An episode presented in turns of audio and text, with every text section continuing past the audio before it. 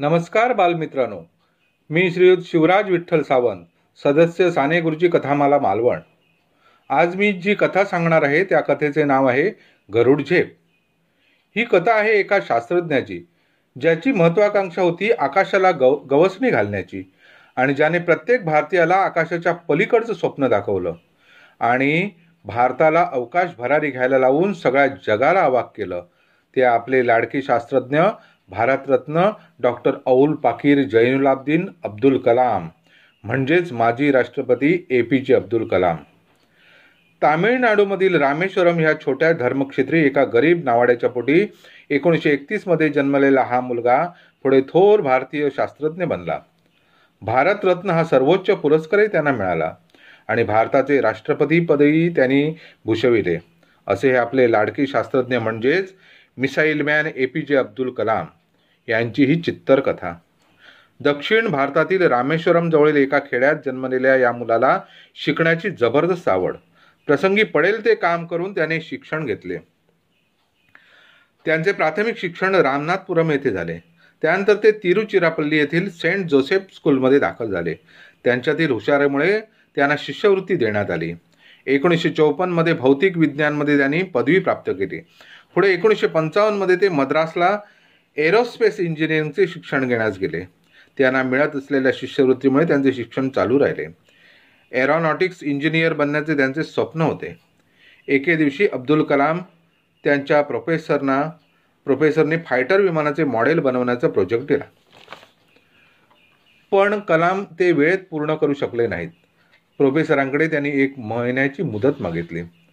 Professor त्यांच्यावर नाखुश होते. ते म्हणाले तू तीन दिवसात हा प्रोजेक्ट पूर्ण नाही केलास तर तुझी शिष्यवृत्ती बंद होईल. तीन दिवस ती व तीन रात्री खपून अब्दुल कलामनी तो प्रोजेक्ट पूर्ण केला. तेव्हा खुश होऊन प्रो प्रोफेसर म्हणाले तू एक दिवस आमच्या कॉलेजचंच नव्हे तर आपल्या देशाचं नाव उज्ज्वल करशील. इंजिनियर बनल्यानंतर ते भारताच्या संरक्षण विभागात शास्त्रज्ञ म्हणून दाखल झाले. त्यावेळी त्यांनी अंतराळ शास्त्रज्ञ विक्रम साराभाईंबरोबर काम करण्याची संधीसुद्धा त्यांना मिळाली. त्यावेळी त्यांनी भारताचा प्रथम उपग्रह रोहिणीचे यशस्वी प्रक्षेपण केले. त्यांनी एकोणीसशे त्रेसष्ट चौसष्टमध्ये अमेरिकेच्या नासा या अंतराळ संशोधन केंद्राला भेट दिली. ऐंशीच्या दशकात ते एक थोर शास्त्रज्ञ म्हणून प्रसिद्ध झाले आणि तो दिवस उजाडला. भारत सरकारने अग्निक्षेपणास्त्राची निर्मिती करण्याची सर्वस्वी जबाबदारी डॉक्टर कलाम यांच्यावर सोपवली. डॉक्टर कलाम नेहमी म्हणायचे स्वप्न तीन असतात स्वप्न तीन असतात जी झोपल्यावर पडतात स्वप्न ती असतात जी तुम्हाला झोपू देत नाहीत. अक्षरशः या अग्नीच्या यशस्वी प्रक्षेपणाचे स्वप्न त्यांनी पाहिले. नुसते पाहिले नाही तर ते पूर्ण करण्यासाठी आटोकाट प्रयत्न केला. एकवीस मे एकोणीसशे एकोणनव्वद ओरिसातील चंडीपूरचा समुद्रकिनारा. भारताचे संरक्षण मंत्री के सी पंत पौर्णिमेच्या त्या चांदण्या रात्री शास्त्रज्ञ डॉक्टर ए पी जे अब्दुल अब्दुल कलाम यांच्याबरोबर फिरत होते. दुसऱ्या दिवशी भारताच्या पहिल्या वहिल्या मध्यम पल्ल्याच्या पंच्याहत्तर टनी अडीच हजार किलोमीटरपर्यंत मारा करू शकणाऱ्या अग्नि या क्षेपणास्त्राचे चाचणी प्रक्षेपण होणार होते. सहा वर्षे डॉक्टर कलाम पाचशे शास्त्रज्ञांसह रात्रंदिवस या कामात गळ्यापर्यंत बुडाले होते. सर्वांच्याच प्रतिष्ठेची ही अग्निपरीक्षा होती कारण यापूर्वी दोन वेळा ती ऐनवेळी रद्द करावी लागली होती. चारशे कोटी रुपये लष्कराच्या चौदा प्रयोगशाळा देशातील त्रेसष्ट शैक्षणिक केंद्रे व हजारो मने अन मनगटे. अग्नी या मिसाईलच्या निर्मितीसाठी अहोरात्र झटली होती.